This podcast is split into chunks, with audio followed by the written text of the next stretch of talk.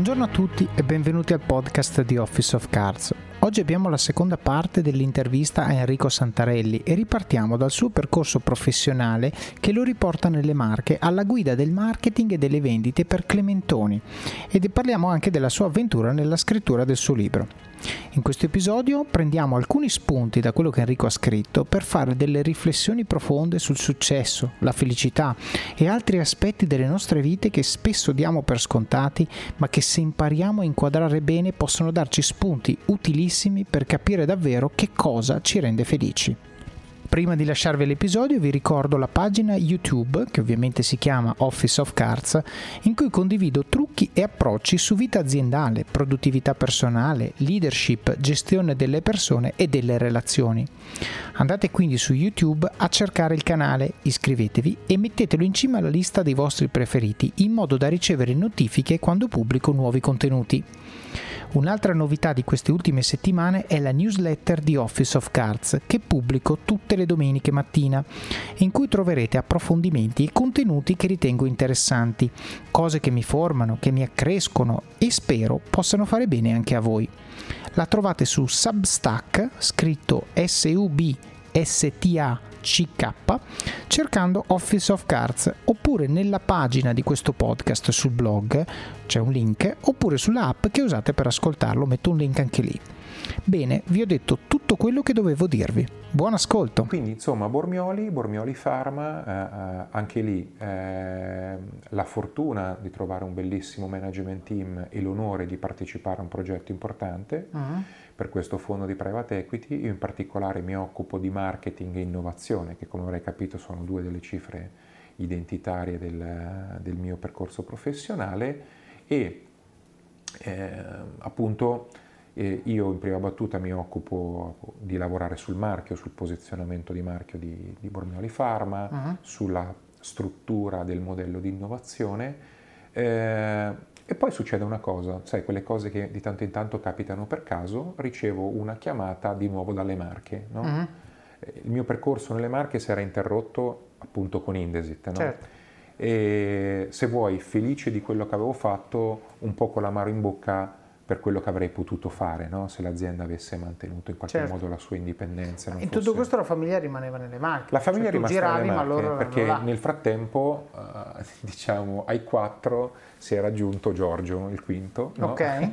e, e, quindi eh, sicuramente una situazione logistica più comoda rispetto al mio ping pong, no? un po' Chiaro. in giro per l'Italia e ricevo questa chiamata dalle Marche, eh, un'altra azienda, se vuoi, che ha fatto la storia dell'industria in Italia prima e nel mondo poi, ossia Clementoni. Clementoni è un'azienda eh, sicuramente speciale, da una parte perché lavora in un mercato molto importante, ossia il mercato dei giocattoli, che è quello che si rivolge ai bambini, no? certo. quindi alle prossime generazioni e, e, l'azienda si sente sulle spalle il peso di questa responsabilità di contribuire alla crescita de, delle prossime generazioni e dall'altro importante perché è frutto o comunque espressione di un'altra storia imprenditoriale molto bella, mm. quella partita da Mario Clementoni e che sta proseguendo appunto con, con i suoi quattro figli e poi con i nipoti eh, si apre questa opportunità di andare a prendere un ruolo molto rotondo, un ruolo che,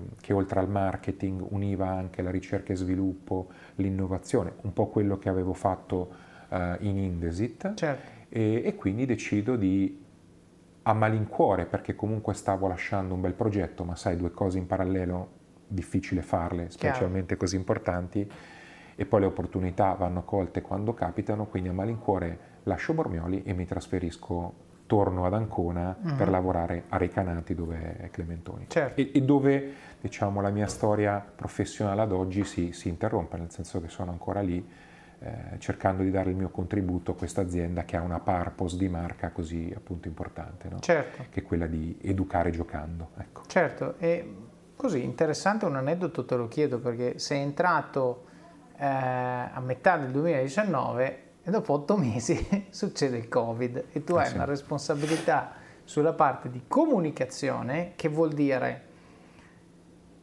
cosa dico, punto uno, e quanto spendo per dirlo, perché c'è anche un budget per dire le cose, e poi anche una responsabilità di innovazione che sono altri investimenti, una responsabilità commerciale, quindi le vendite. Come è sicuramente un evento inaspettato, no? Come è stato vissuto dentro l'azienda e, e soprattutto cosa avete fatto, cioè come avete reagito relativamente a questa cosa? Perché tu hai detto una cosa molto importante. Eh, hai detto Clementone non ha l'obiettivo di vendere giocattoli, ma ha l'obiettivo di formare il, le nuove generazioni. Ecco, allora, se l'obiettivo fosse vendere giocattoli, la risposta è commerciale, faccio sconti, faccio promozioni, faccio call, faccio online, faccio quello che voglio. Ma se l'obiettivo è formare le nuove generazioni, devo essere molto responsabile nel fare quello che faccio, no? eh, durante un momento di grande cambiamento come questo. Quindi come, come, è stato vissuto e cosa avete fatto per diciamo, non perdere, non perdere, vabbè, in termini di business direi quote di mercato, però sostanzialmente mantenere tutto eh, sostanzialmente a galla? Allora, guarda, diciamo l'azienda ha vissuto l'esperienza del Covid con grande maturità e con grande consapevolezza del proprio ruolo Maturità, eh, diciamo te la traduco in termini operativi, avevamo sempre in qualche modo un piano B rispetto a una situazione in continuo divenire. No? Certo. Quindi si trattava di eh, capire dove stesse andando il mercato, i punti vendita chiusi, no? ti ricordi nel punto, nei momenti più, eh, più impattanti del Covid c'erano i punti vendita chiusi, eh, l'online che stava crescendo a dismisura, certo. la necessità di eh, comunque preservare la salute delle persone, delle persone di Clementoni e mandare avanti l'operatività, abbiamo sempre avuto un piano B che ci ha permesso di surfare questa situazione. Mm-hmm. Consapevolezza del ruolo del marchio come l'abbiamo esplicitata, nel senso abbiamo fatto un passaggio in più. Eh, ci siamo posti a fianco dei genitori e ci siamo mossi come se fossimo dei loro consulenti, no? mm. dei loro amici che li affiancano a casa mm. in un momento di oggettiva discontinuità nella crescita dei bambini. Ad esempio abbiamo messo a disposizione sul nostro sito web tutta una serie di materiali gratuiti per far sì che il tempo passato a casa non fosse tempo buttato, sì, in qualche modo basta. investito in attività magari art and craft, in piccoli certo. lavoretti, che potessero mettere intorno a un tavolo in maniera costruttiva ed utile genitori e figli. Mm.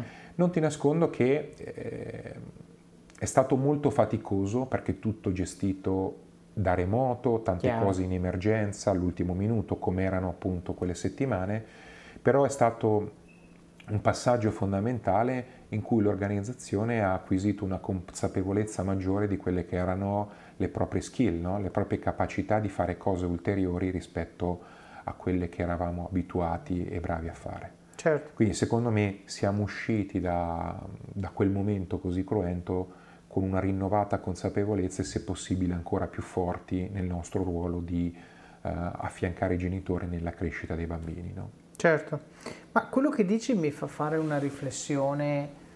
Vabbè, racconto anche io un aneddoto. Io ero in Telepass quando è successo il Covid e mi ricordo che c'erano um, alcune persone del nostro contact center che avevano ancora dei PC fissi, dei desktop, perché non c'era mai stato bisogno, nel senso l'attività di contact center veniva gestita in ufficio, nelle ore di ufficio e quindi vai lì, accendi il computer, fai quello che devi fare, poi lo spegni e vai a casa nel credo il 9 o 10, ho ancora un video su qualche cellulare, non lo so, di marzo, dopo che avevano annunciato diciamo, il lockdown nazionale, io ho un video di su, in mezzo a un corridoio 37 laptop, tutti accesi uno di fianco all'altro, che venivano configurati dall'omino dell'IT che sono stati successivamente spediti a questi colleghi che avevano ancora il desktop a casa dicendo questi sono pronti, potete continuare a lavorare. Perché? Perché comunque i clienti continuano a chiamare, non è che no, perché tu dici oh, non prende l'autostrada e quindi non ti chiama, no, ti chiama per la, magari la, la, fattura del mese prima e quindi ti chiama, io devo avere il CRM, devo vedere lo storico e tutto. E questo che cosa voglio dire? Voglio dire, fin tanto che noi viviamo nel nostro quotidiano, spesso e volentieri pensiamo che certe cose siano così immutabili. No, è così perché è così, ho sempre fatto così, why not? Poi cambiamo una variabile sostanziale, come per esempio quella di dire, ok, da adesso in poi non si può più andare in ufficio. E quindi Se tu avessi fatto questa domanda l'1 febbraio, cioè prima che succedesse il Covid, prima che ci fosse lockdown nazionale, la gente ti avrebbe detto la produttività è finita, nessuno produce più, come facciamo? Come facciamo a lavorare? No? Poi improvvisamente ti dico, devi, perché non ci sono alternative, l'alternativa è che tu rischi la tua salute e improvvisamente la produttività va avanti in maniera eh, diciamo quasi non impattata. All'inizio qualche piccolo impatto c'è stato, poi tu ci hai detto due cose importanti, ci hai detto uno, avere sempre il piano B, nel senso che ci auguriamo che ci sia sempre la salute, che ci sia sempre il posto di lavoro, che non scoppi mai la guerra nel nostro paese, però potrebbe succedere. E quindi la domanda è se succede cosa fai? Come reagisci? Ok? E quindi avere un piano B è molto importante. L'altra cosa che hai detto, ancora più importante secondo me, riguarda il periodo che stiamo vivendo, il periodo in cui sembra che almeno il Covid ce lo siamo messo alle spalle.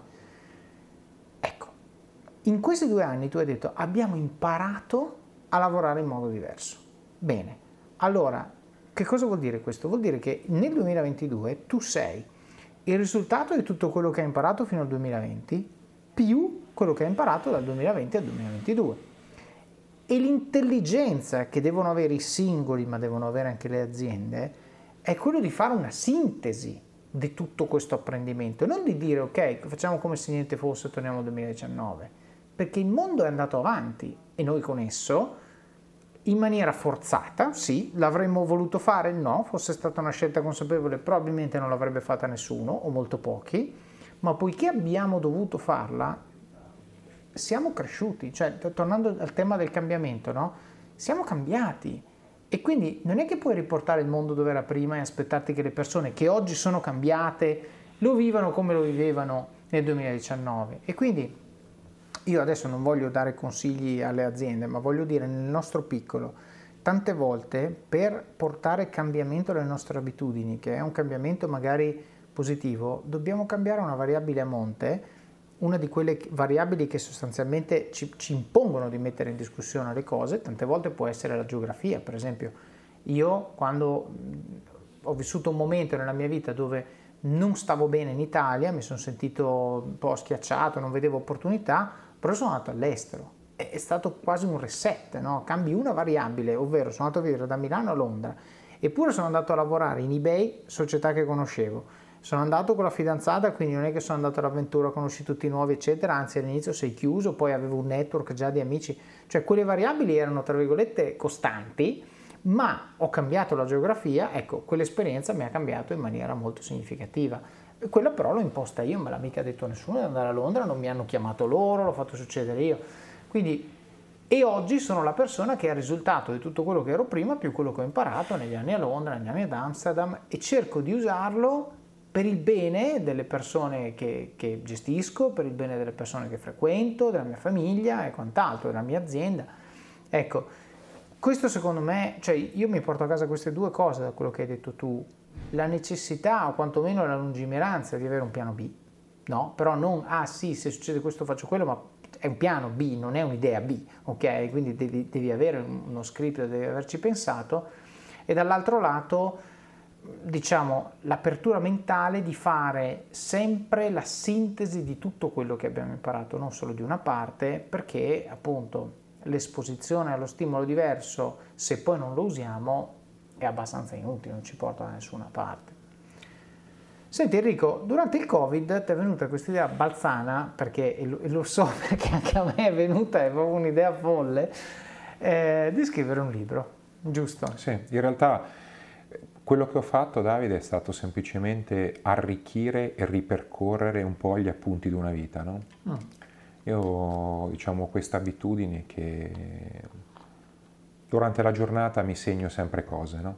che possono essere una cosa che leggo, no? una citazione che sento o semplicemente un pensiero che faccio. Raccontaci il processo di capture, come funziona questo segnarsi, cos'hai una nota, un'app? Sì, ho, ho un'app okay. in cui che scrivo, eh, Evernote, mi Ok, Evernote.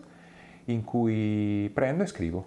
Uh, qualcosa che leggo su una slide, qualcosa che sento per radio, uh-huh. uh, una sensazione mia, okay. apro e scrivo. Okay. In, in, qualunque posto sono, apro e scrivo. A un certo okay. punto um, ho, diciamo, percorso di introspezione, no? ti rendi conto che, che il tempo passa, che probabilmente ti accorgi che magari qualcosa che deriva probabilmente da un pipistrello, da un animale in Cina, insomma, può cambiare, può avere un impatto più o meno devastante anche sulla tua vita e quindi non ti senti più perenne uh-huh. eh, per sempre.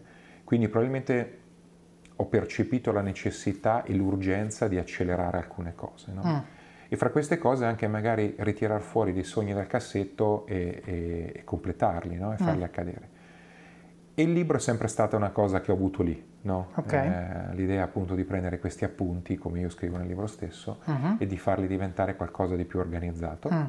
E quindi l'ho, l'ho ritirati fuori, ho capito quale poteva essere un po' il tema, la cosa di cui avrei voluto parlare, l'ho completati, sistemati e l'ho tradotti in quelle, in quelle pagine che tu hai letto. Questo episodio è supportato da Scalable Capital, il tuo compagno ideale per iniziare a investire in modo semplice, sicuro e conveniente. Con oltre 600.000 clienti, Scalable è una piattaforma regolamentata e questo è molto importante ragazzi, perché vi offre una possibilità di investire in azioni, ETF e fondi partendo solo da un euro. Ma perché dovreste iniziare a investire? È semplice. Primo, l'inflazione, che se aumenta di questo passo diminuisce di molto il nostro potere di acquisto. Secondo, se pensate oggi che la pensione che avrete quando ci andate a 80 e passa anni vi permetterà di sostenere lo stile di vita che avete, beh, vi faccio tanti auguri. E il terzo, beh, per chi ne ha, i figli.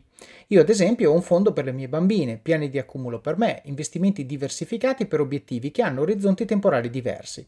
Con Scalable puoi dare forma ai tuoi obiettivi di investimento e sfruttare appieno il suo potenziale per far crescere i tuoi risparmi nel tempo. L'importante è iniziare per step e Scalable non ti permette solo di acquistare azioni o ETF, ma anche di imparare come funziona il mondo degli investimenti. Scopri di più su come Scalable può trasformare il tuo approccio agli investimenti visitando il link in descrizione. Ricorda, con Scalable il tuo viaggio finanziario può iniziare solo con un euro.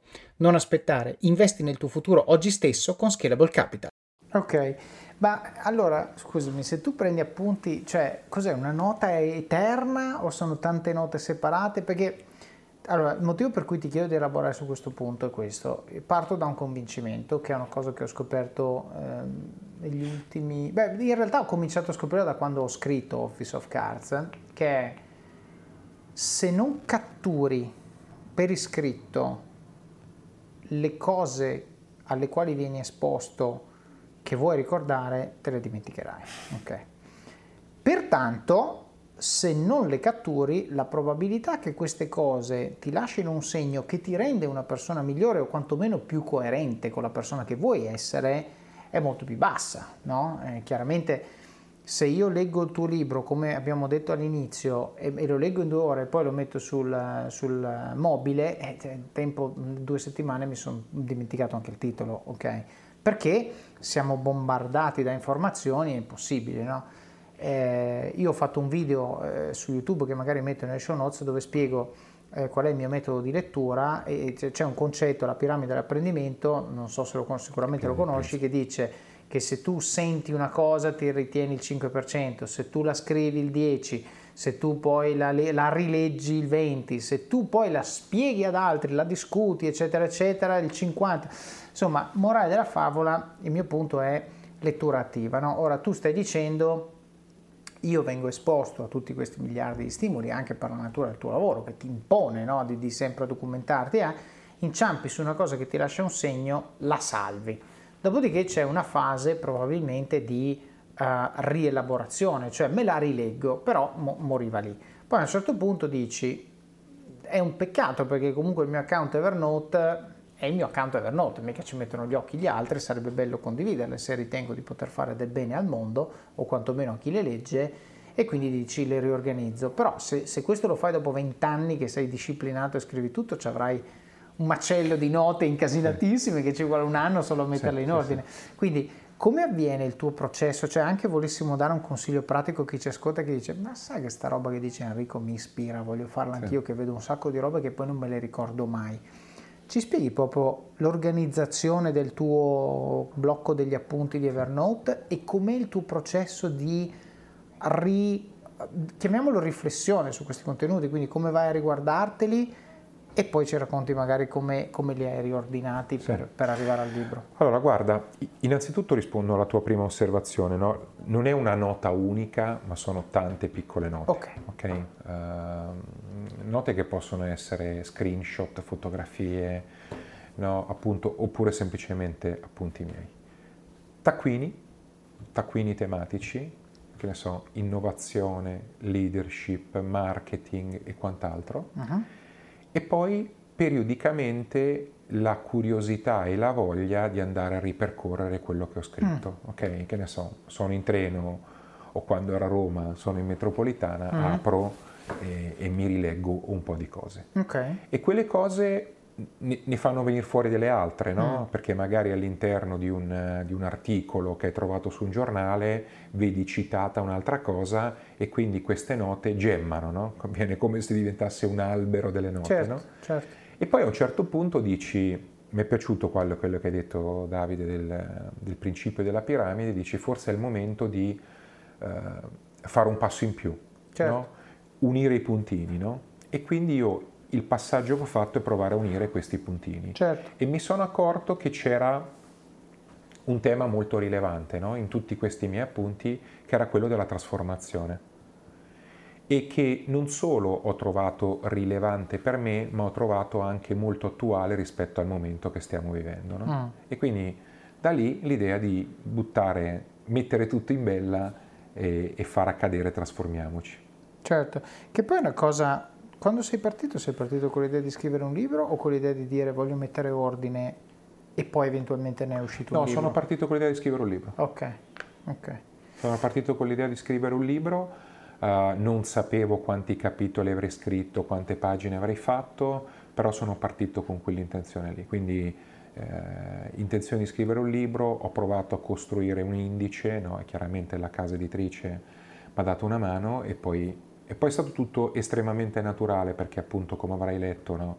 uh, Trasformiamoci è costruito intorno alle mie esperienze e sensazioni, quindi quando uno ragiona intorno alle proprie esperienze e sensazioni è molto facile che venga fuori una cosa naturale. Ecco. Certo, Beh, assolutamente sì, e però devo dire, sei stato bravo a non eh, scadere nel pericolo di chi fa quello che hai fatto tu, che è l'autoreferenzialità, no? Cioè, è vero che è la tua esperienza, ma il 90% di questo libro si applica a tutti sì. nel momento in cui viene letto in chiave critica e non in chiave di assorbimento di parole. Senti, volevo chiederti una riflessione su una delle cose che mi ha colpito molto all'inizio eh, del tuo libro, dove tu eh, fai una cosa che ho fatto anch'io e non tutti capiscono e la devo spiegare ogni volta, magari lo puoi spiegare anche tu. Allora, il sottotitolo del mio libro è Una guida pratica per il successo e la felicità nelle grandi aziende e nella vita. Perché secondo me successo e felicità vanno di pari passo, ma non sono collegate da un nesso causale. Cioè non è che il successo dà la felicità, ma io sono convinto che se tu capisci quello che ti serve per avere il successo nella tua definizione di successo, e questa è la cosa importante, non nella definizione che la società dà di successo, quindi tu arrivi a quello che forse è una parola migliore per esprimere questo in inglese è fulfillment. No, tu dici ho raggiunto il mio scopo, è il successo, allora sei felice. E, e lì è dove tipicamente c'è l'inghippo con, con, quelli che magari non capiscono esattamente questa citazione, e ne avevamo parlato anche con, con un altro ospite di questo podcast. Ehm, sostanzialmente l'idea è spesso e volentieri quando io dico successo la gente pensa a Bill Gates no? pensa a Jeff Bezos, pensa a, non so, un attore famoso. Eh, no, perché quello è il successo, chiamiamolo sociale, cioè dove sei riconosciuto come di successo dagli altri. Ma il successo è quello di chi va a letto la sera contento, sì. no? secondo me. E chi raggiunge quello tipicamente è felice. Tu nel tuo libro citi un film, che è anche un documento abbastanza storico, che è la dichiarazione di indipendenza americana, dicendo, ehm, citando il film che è La ricerca della felicità con Will Smith, e anche tu fai questo sostanzialmente parallelismo dove successo e felicità sembrano essere allineati. Sì. No? Qual è la tua riflessione su questo tema? Perché quello che io eh, cioè il motivo per cui te lo chiedo è il seguente. Nell'incipit di questo episodio abbiamo parlato di un percorso introspettivo di una persona che per un, per un pezzo della sua vita ha guardato fuori, dopo ha capito qualcosa, è scattato qualcosa, ha cominciato a guardare dentro. E mi dà l'impressione, se io lo calo nel, nel mio, eh, nella mia esperienza diretta, che è quando cominci a guardare dentro che scopri cosa ti serve per essere veramente felice. E allora dico, illuminante che Jefferson abbia messo nella dichiarazione di indipendenza che la ricerca della felicità è una cosa che è assolutamente difesa tutelata e protetta ed è un diritto inalienabile dell'uomo in America. La domanda che ti faccio è come fare per magari una persona che oggi non è, diciamo, che, che, vive la vita degli altri, cioè quella del tram tram quotidiano, quella del lo faccio perché devo, quella del la società si aspetta da me, la mamma vuole che faccia questo, eccetera, eccetera, eccetera, a iniziare a cambiare prospettiva per poter cercare veramente la felicità. Domandina facile. Allora Davide, passo, parto dal tuo primo punto, no? perché come dici te condividiamo tante cose e, e, quando tu prima parlavi di successo e felicità, no, secondo me potremmo fare un passo in più no? e dire che oggi possiamo definire successo e provare a darne una definizione univoca quei momenti di felicità, ok? In certo. cui io proprio sto bene, sto bene con me stesso tendenzialmente, no? Sto bene con me stesso e quindi per estensione anche con gli altri. E, ehm, allora, co- come fare? Innanzitutto bisogna rompere un po' la routine. Mm. Ok?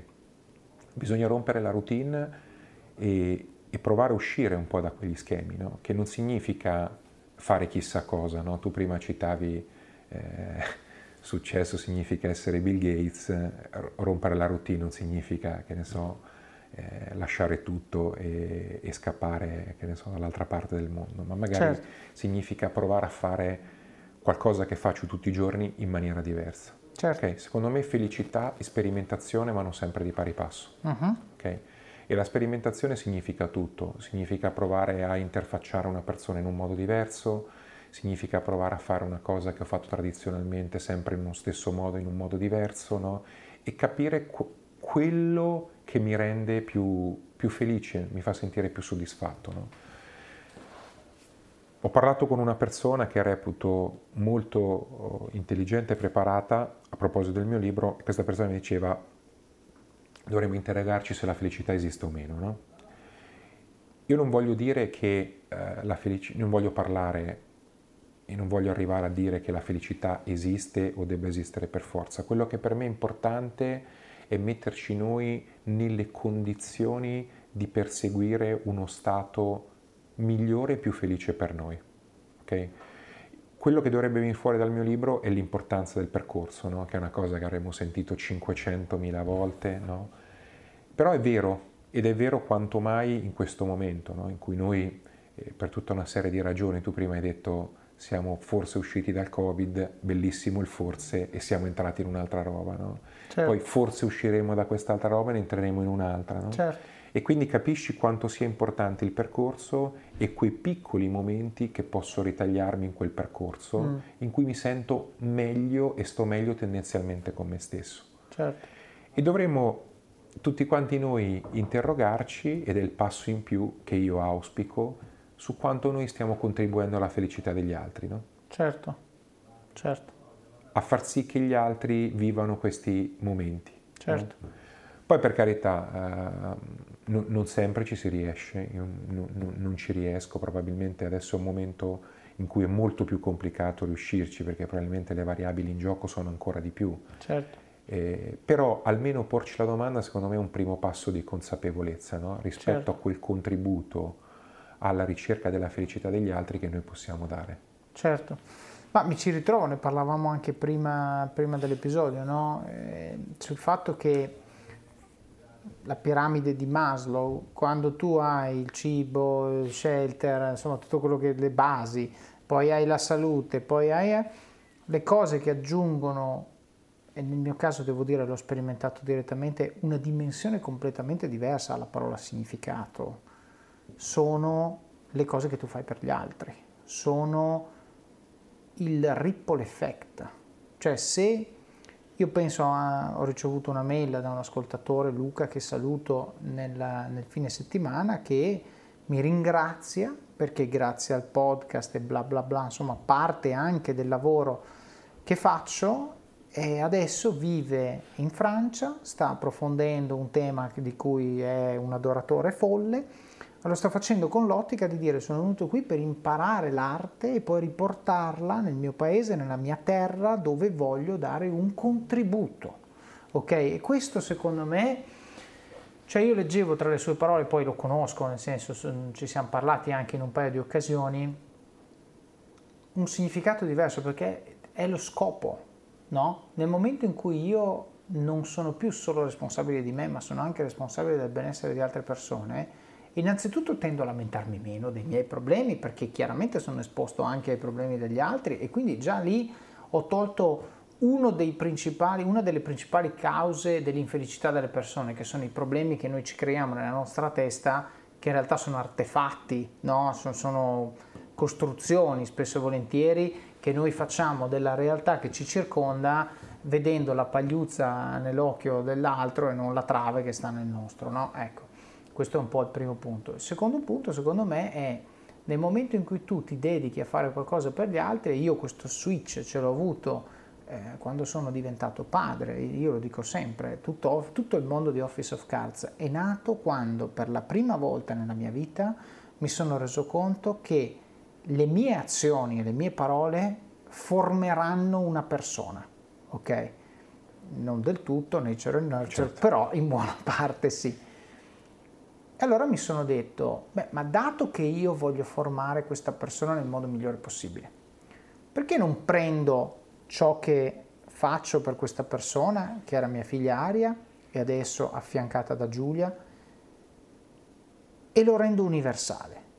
Perché nel momento in cui lo rendo universale, io potrei cambiare tre persone, quattro persone, cinque persone, senza dover pagare le rette scolastiche di tutte queste persone. E questo cambia completamente il senso delle giornate nel momento in cui, lo dico sempre in chiusura degli episodi del podcast, nel momento in cui ricevo un feedback di queste persone che mi dicono guarda questo stimolo mi ha permesso di fare una cosa che non avrei altrimenti fatto. Dico, in realtà non è vero, ce l'avevi già dentro di te, semplicemente magari hai avuto quella, ok, va bene, però l'hai fatto tu, non dare il merito a me, io non ho merito di niente, l'unico merito che ho è quello di scegliere di spendere il mio tempo libero invece che guardare da Zone per fare il podcast di Office of Cards. Questo è il merito e questo me lo prendo. Però quello che poi fanno le persone con questi contenuti che noi rendiamo disponibili a loro è a loro, perché sono loro che fanno le cose, sono loro che si prendono i rischi, sono loro che fanno gli investimenti, eccetera, eccetera. L'altra cosa che secondo me è importante che hai detto tu, e io ci sono riuscito solo di recente con una nuova app eh, che uso per la meditazione eh, e di cui ne ho parlato in una newsletter qualche tempo fa che magari vi metto nelle show notes, che è vivere il momento, vivere il presente. Cioè, oggi è impossibile, è, è veramente complesso, dobbiamo esercitare una forza di volontà enorme per resistere agli stimoli della nostra attenzione che i data scientist delle varie Facebook e Twitter e Google, eccetera, eccetera, creano per tenerci incollati a quello schermo e dire, sai cosa c'è? Per le prossime due ore mi faccio una bellissima chiacchierata con una persona totalmente inconsapevole di quello che succede nel mondo intorno a me e me la godo e poi chiunque sia lì che mi aspetta di fare la chiamata, la mail, il messaggio, fra due ore è ancora lì. Eh. E, a questo punto potrò interagire, ma avendo goduto di un'esperienza al 100%. Con un pezzetto in più poi, no? Un pezzetto in più e, e io questo lo vedo soprattutto nelle relazioni che ho con, nella mia famiglia, cioè nella mia famiglia il telefono è altrove, io sono lì con mia figlia, gioco con mia figlia e se lo prendo in mano lo prendo per fare qualcosa con lei, non so, prenotare un ristorante, andiamo fuori, cioè è utility, non è cazzeggio, perché se io sono con la mia famiglia e cazzeggio col telefono non sono lì, il mio certo. corpo è lì, ma non sono lì e loro lo capiscono e lo sentono. Quindi l'altra cosa che tu hai detto che secondo me è mm, un messaggio che io veramente voglio dare a chi ci ascolta è se imparate a godere di ogni momento, nel momento in cui lo state vivendo, vivete una vita per definizione più serena perché portate a casa il 100% di quello che state vivendo. Mentre invece se avete il cellulare in mano quando parlate con qualcuno, non state vivendo niente, perché il cellulare non vi dà niente. E la persona di fronte a voi giustamente si scazza, dice scusami se sto parlando con te, tu guardi il cellulare, faccio anche a meno. Allora o smette di parlare e allora nasce il risentimento, perché, perché o peggio ancora comincia a dire cavolate perché tanto dici tanto non ti interessa, parlo della qualunque e questo sminuisce. No? Io penso che ci sia un grande valore sottovalutato oggi, soprattutto nella cultura occidentale, del, della capacità di staccarsi, no? della capacità di apprezzare il silenzio, della capacità di ehm, apprezzare una cosa, devo dirlo, una cosa offline, no? di apprezzare una pizza, di apprezzare un momento dove non c'è il cellulare sul tavolo e dove non necessariamente siamo esposti a stimoli o se c'è la tv accesa l'occhio va a guardarla. No, c'è un momento per quello e by the way vai, vai sereno, no? Io lavoro per una società che è famiglia di lavoro, quindi non è che... ma ci sono momenti e dopodiché ci sono anche altri momenti che ti permettono di apprezzare di più quei momenti in cui fruisci dei, que, di quei mezzi in cui non devi fruire di quei mezzi, così diventa una cosa sostanzialmente più eh, compartimentalizzata, secondo me, no? This episode is brought to you by Shopify. Whether you're selling a little or a lot. Shopify helps you do your thing, however you cha-ching. From the launch your online shop stage, all the way to the we just hit a million orders stage. No matter what stage you're in, Shopify's there to help you grow. Sign up for a $1 per month trial period at shopify.com slash special offer, all lowercase. That's shopify.com slash special offer. Tu considera, Davide, quello che dici chiaramente lo, lo condivido e lo condivido molto, in quel libro trovi anche delle prescrizioni per me. Certo. Cioè nel senso io, uh, le cose che tu racconti, io ho fatto tantissimi errori in questo senso, no? nel senso che io eh, sempre, sono sempre stato portato a rimandare tante cose più avanti, no? certo. E quindi a vivere questi momenti di finto multitasking, no? in cui provavo a parlare con la mia famiglia e contemporaneamente stavo col cellulare in mano a rispondere a un'email, no? E a un certo punto però ti accorgi che, che, che, non funziona, che è certo. una cosa che non funziona, che non dà valore a nessuno, che probabilmente causa frustrazione a tutti e devi raddrizzarti ed è un percorso che io ti devo dire la verità, devo ancora compiere al 100%. No? Certo. Però ritengo che anche quello sia contribuire alla felicità delle persone, no? certo. dandogli l'attenzione che meritano, certo. cercando di essere grati no? di questo momento di scambio ma anche perché quello è, è, una cosa bellissima e ripeto, io ci sono arrivato con la meditazione a poter uscire da me stesso e a vedere la situazione da un punto di vista esterno. Quello che tu chiami multitasking è multitasking per te, perché tu sei convinto che stai ascoltando e stai mandando la mail, ma la persona di fronte a te sta percependo un monotasking, tu stai lavorando, sì, non sei qua. E, e, però rendersi conto di uscire dal nostro ego, e capire il punto di vista dell'altra persona e quindi correggere il nostro comportamento in funzione dell'altra persona e non più mettendo noi al centro come tendiamo sempre a fare è una cosa difficilissima che va educata e poi che diciamo è un allenamento che, che va costantemente va fatto e, e mantenuto. Eh, mi era venuto un altro pensiero interessante su questo. Eh, l'altra mattina, no, racconto questo aneddoto, eh, io normalmente arrivo in ufficio alle otto e mezza, no? Eh, però in questo momento ho la figlia piccola col covid, quindi mia moglie è un po' insomma, in difficoltà perché bisogna fare multitasking e la grande bisogna portarla a scuola. E allora ehm, mia moglie mi dice la sera prima, domani puoi portare tu Ari a scuola? Io ho detto no, devo andare in ufficio alle otto e mezza come al solito, no? Poi ho guardato l'agenda e ho detto in realtà no, cioè non ho riunioni, non ho niente, posso arrivare alle nove e mezza, non è un problema. E allora ho detto, ok, la porto io. Poi però mi sono detto, tra me e me, se faccio questo faccio un utility, cioè svolgo il compito di tassista da casa a scuola, no? E allora ho detto, no, dato che ho tolto, cioè ho preso io una decisione di prendere una cosa che davo per scontata, cioè dover andare in ufficio alle otto e mezza, e ho cambiato quel paradigma, ho creato un'opportunità, un'opportunità di bonding con mia figlia. Allora ho cominciato a dire domani ti porto io a scuola.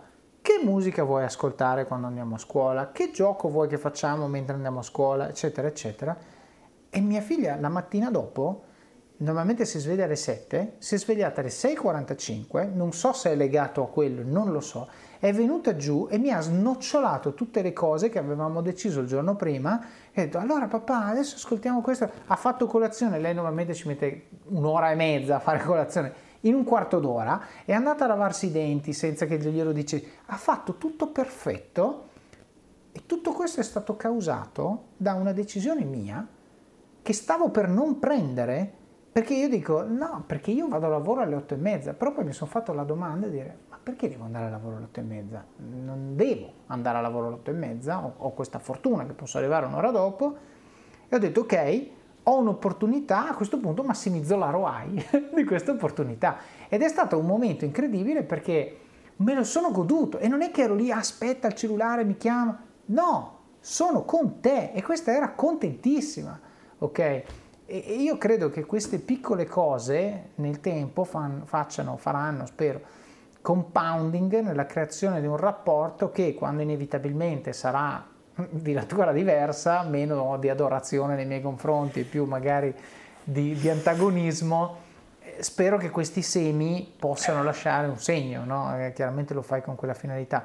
Però il messaggio che volevo passare è questo, è tante delle nostre scelte su come allochiamo il nostro tempo, il famoso multitasking di cui parlavi tu prima, sono figlie di un preconcetto che può ampiamente essere messo in discussione, che è ma io devo veramente farla sta roba adesso? Cioè è vita o morte questa roba qua o no? Do più valore a spendere un'ora in ufficio a guardare le mail o a stare con mia figlia? Sfido chiunque a rispondere la 1, ok? Però il problema è che siccome lo facciamo sempre, non lo mettiamo in discussione e quindi ci priviamo dell'opportunità di fare delle cose che se invece le facciamo come scelte consapevoli sceglieremo sempre quell'opzione no? Però non la mettiamo neanche sul tavolo e, e, io ti devo dire, se non fosse per la situazione contingente, la figlia col Covid e tutto, non l'avrei vissuto quel momento con mia figlia perché sarei andato in ufficio alle otto e mezza e a scuola l'avrei portata a mia moglie. Ma certo. eh, e questo torna al tema che dicevamo del, del, vivere il presente, vivere il momento e cercare di portarsi a casa il più possibile da ogni incontro che facciamo, ogni minuto che spendiamo con le persone che sono a noi care non deve, non bisogna darlo per scontato, no? anche perché, come appunto dice una meditazione che mi ha fatto molto riflettere qualche giorno fa, non sai mai se è l'ultimo. Eh, però, però, se Così. tu ci pensi che potrebbe essere l'ultimo, ti comporti in maniera molto diversa. Allora Corretto. dico, ma perché non puoi comportarti in maniera diversa? A prescindere. A prescindere. Senti Enrico, abbiamo fatto una bella chiacchierata. Io a uno che scrive un libro mi viene sempre da fare una domanda che è cosa legge, no? Cioè vorrei capire, un consiglio, no?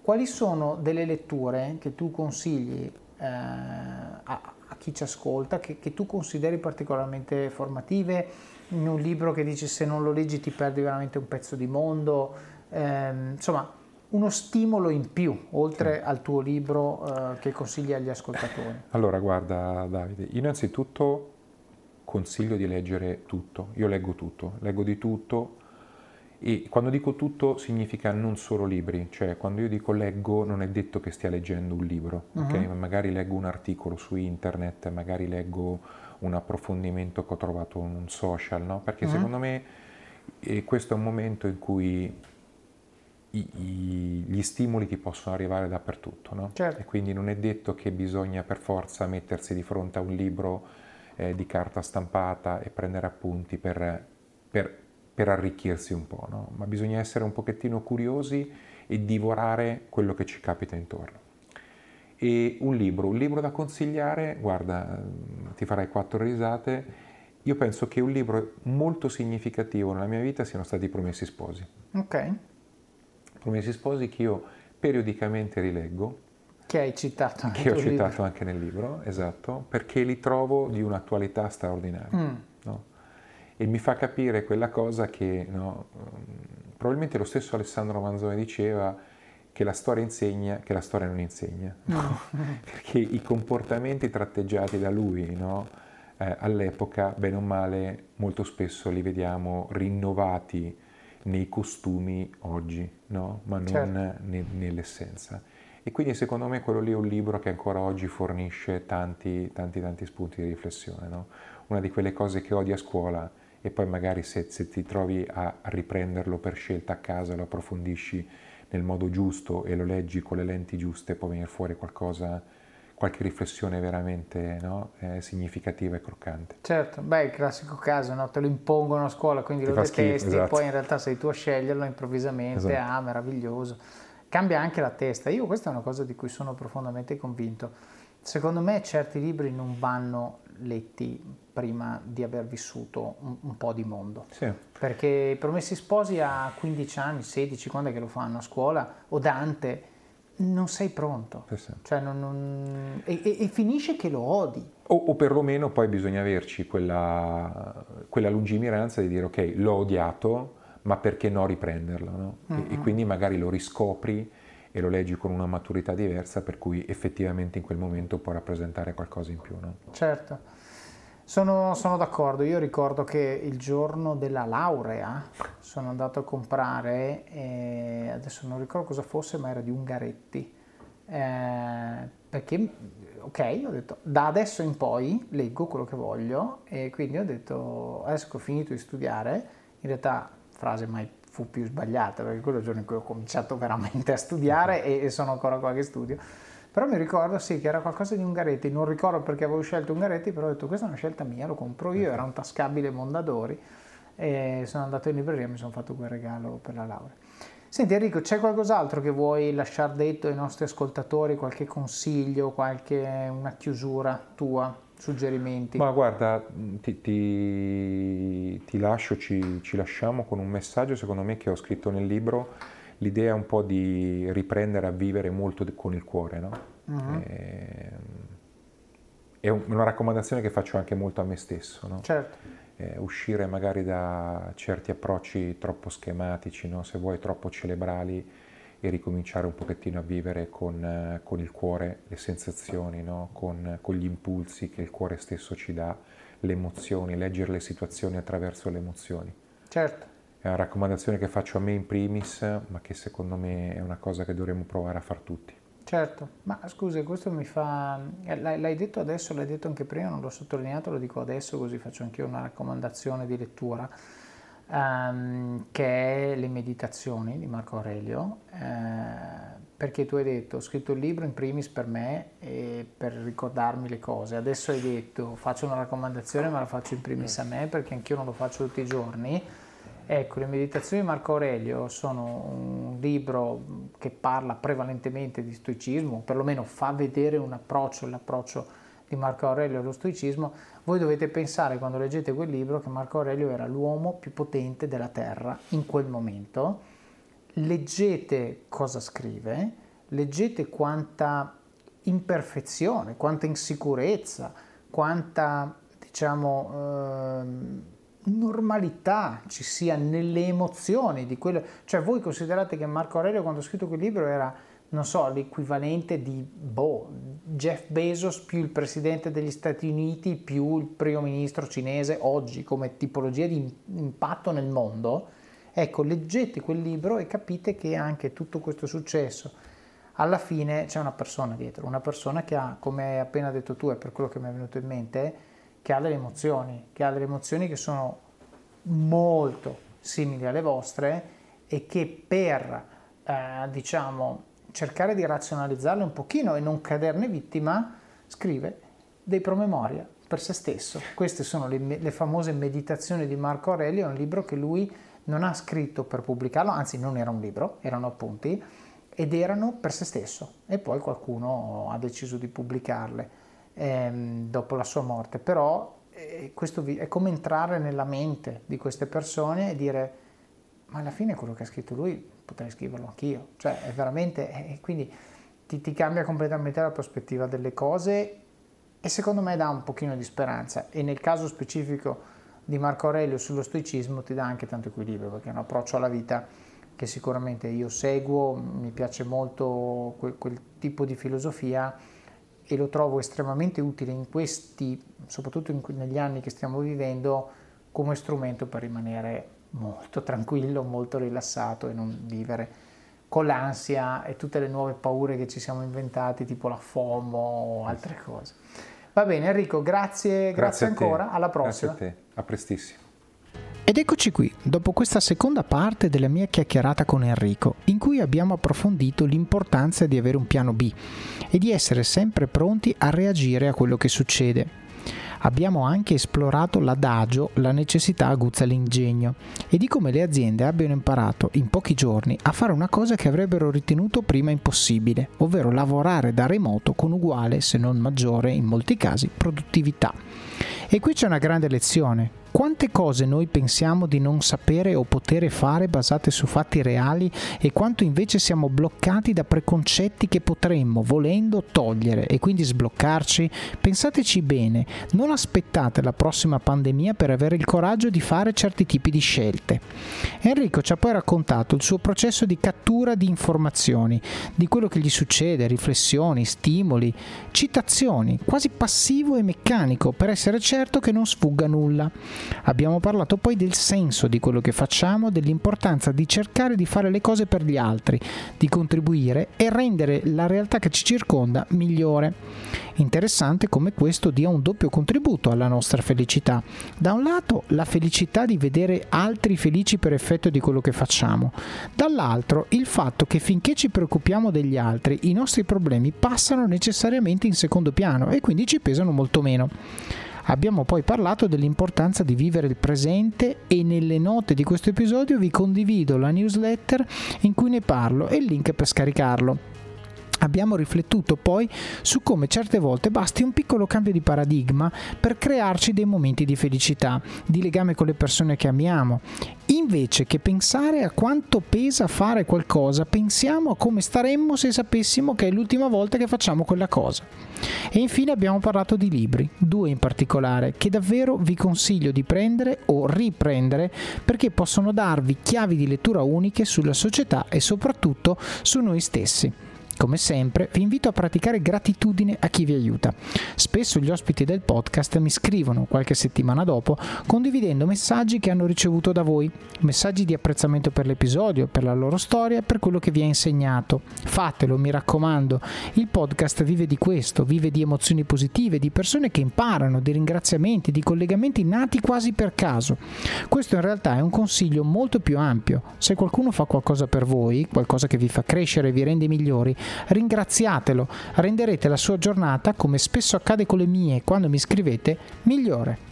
Passiamo ora al supporto, la fase in cui siete voi i protagonisti e in cui dimostrate con pochi e semplici ma significativi gesti quanto impatto abbiano questi contenuti nel vostro quotidiano e quanto sia importante per voi che il podcast continui a crescere. Quindi come fare? Il primo modo è Patreon ed è il primo link che trovate nelle show notes. Vi basta andare su it.officeofcards.com barra podcasts e cliccare su qualsiasi episodio che trovate oppure andare su patreon.com barra officeofcards. Patreon è un modo senza sforzo per voi per contribuire alla qualità di questo podcast e vi permette di fare delle piccole donazioni mensili. L'importo lo scegliete voi, anche pochi euro, anche solo un euro, per darmi una mano a finanziare supporto professionale per l'editing degli episodi e la promozione del podcast. Davvero grazie di cuore a tutti i membri di questo club di supporters. Il secondo è il canale YouTube, che trovate cercando Office of Cards su YouTube a cui vi consiglio di iscrivervi per ricevere notifiche quando pubblico nuovi video.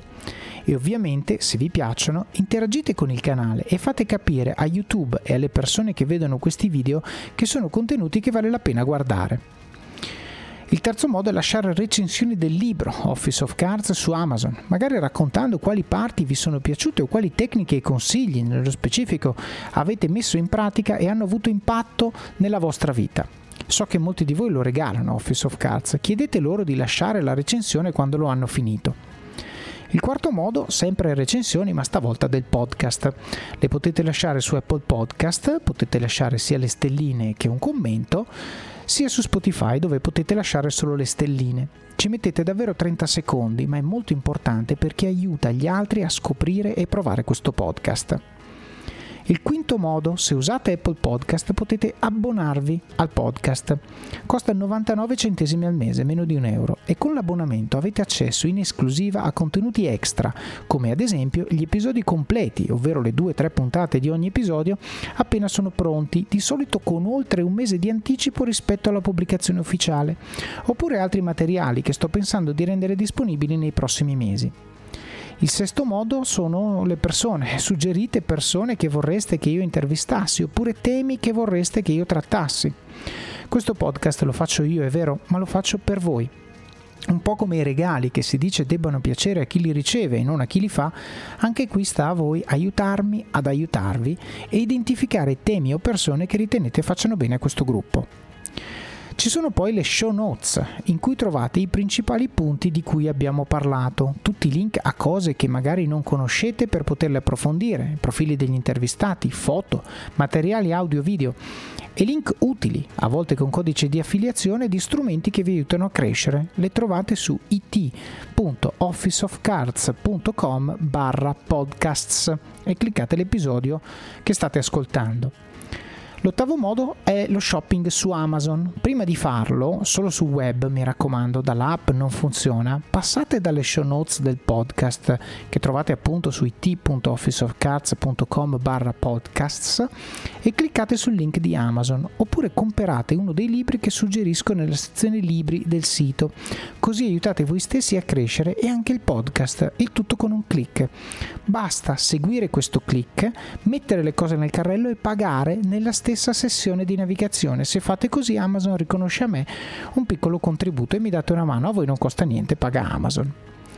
Il nono modo è parlare del libro e del podcast con le persone che vi stanno a cuore.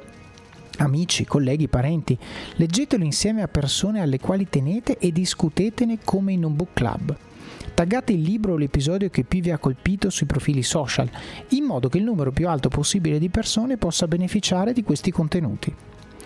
E il decimo, l'ultimo, ma il più importante di tutti. Mettete in pratica quello che avete imparato e dimostrate coi fatti che le cose di cui parliamo qui funzionano. Vivete al massimo, spingete sull'acceleratore, fate quelle benedette 30 flessioni al giorno, quella dieta, quel video, quel blog post o qualsiasi sia la cosa che nutre le vostre passioni e usatele come opportunità di crescita personale e professionale. Lo so che è difficile, ma è proprio nelle difficoltà che troverete crescita e successo. Decidete ora chi dovete diventare per avere successo e raggiungere gli obiettivi che vi siete prefissati. Il vostro domani inizia oggi e il vostro oggi inizia adesso. Vi auguro buon proseguimento di giornata e di settimana. Alla prossima!